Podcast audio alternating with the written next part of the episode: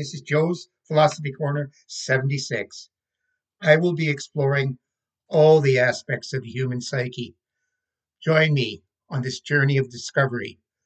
Let me know what you have found. This is the third podcast of Joe's Philosophy Corner 76. Kindness. Can it change the world we live in? What is the world like today? This is the age of the me first type of society. Many of us are taught from day one to look out for number one, and many of us practice this philosophy. We are self focused and self possessed. Unfortunately, a large part of the world finds it difficult to look beyond their needs and to really see those around them. Ask yourselves how often do we act without considering the effect of our actions on those around us? We all should wonder if the world shouldn't be a lot better and more different than it is. It seems that the answer might be a little kindness towards each other. Humans are social creatures who, throughout history, need connection to survive, and humans need kindness to overcome conflicts and create a sense of unity. Do we have an understanding of the impact of kindness on our lives? Let's first define kindness. If there were one magical cure for many of the troubles of the world, it might be the power of kindness. Kindness refers to doing favor good deeds for others and helping them take care of themselves. An act of kindness is doing something for another person without you expecting to be paid back. In many cases, an act of kindness can't be paid back. Some examples of this are random acts of kindness, letting someone into the better parking space or helping someone to get something out of their reach. In a 2006 study, the most loving and kind couples were shown to have lower clogging of the arteries. Kindness can be broken into two categories being kind, receiving kindness of others. How can you encourage kindness? Showing models of kindness, giving responsibilities and opportunities to use kindness, inspiring positive actions towards others, teaching empathy and compassion. Remember, the great thing about kindness is you have a free, lifetime, unlimited supply. The more you give, the more you get. There are real simple ways to get started. Listen, smile, hold the door for someone, pay for the order behind you in the drive in, take your neighbor's garbage can from the curb. The acts of kindness you can perform have no limit. Just start. What can get in the way of kindness? You may have some obstacles on the way to showing kindness, like external rewards, self interest you can't give to get, trying to help others and having a fear of being rebuffed. It's a risk, but take it. Lack of confidence, not being aware of others because you are too busy and distracted.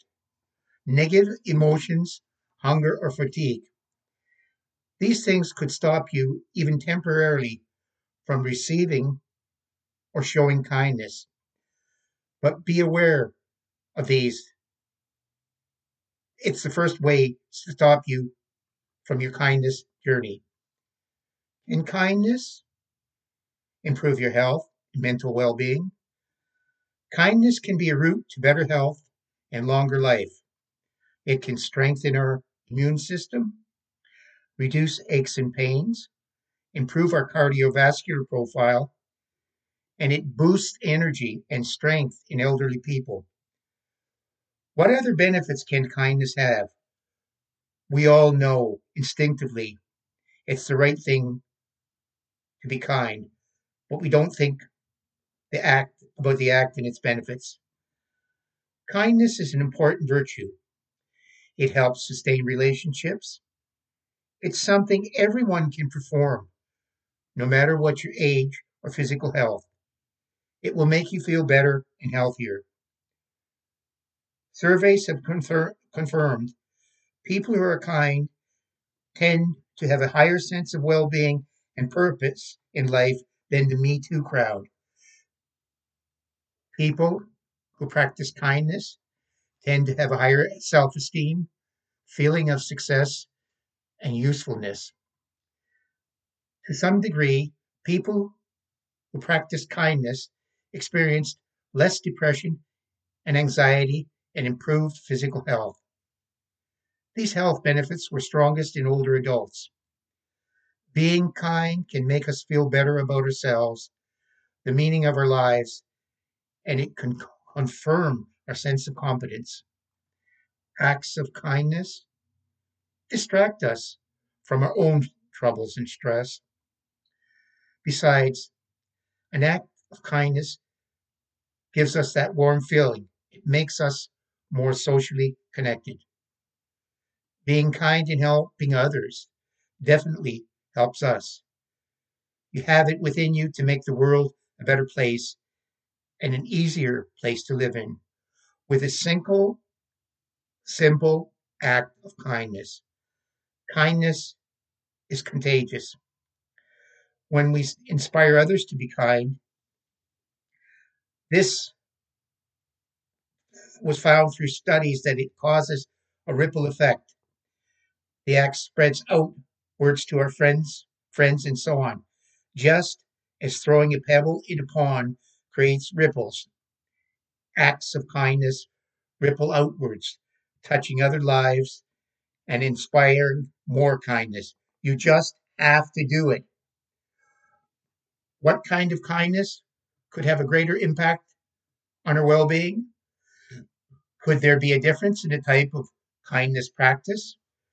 Research has shown that people who perform random acts of kindness, such as bringing a meal to a grieving friend, giving your seat to an elderly person, buying a homeless person a meal,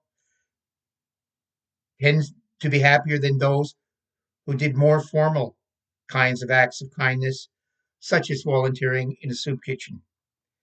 At this point, I hope that you will at least think about kindness, its value, and what you could do to change the world.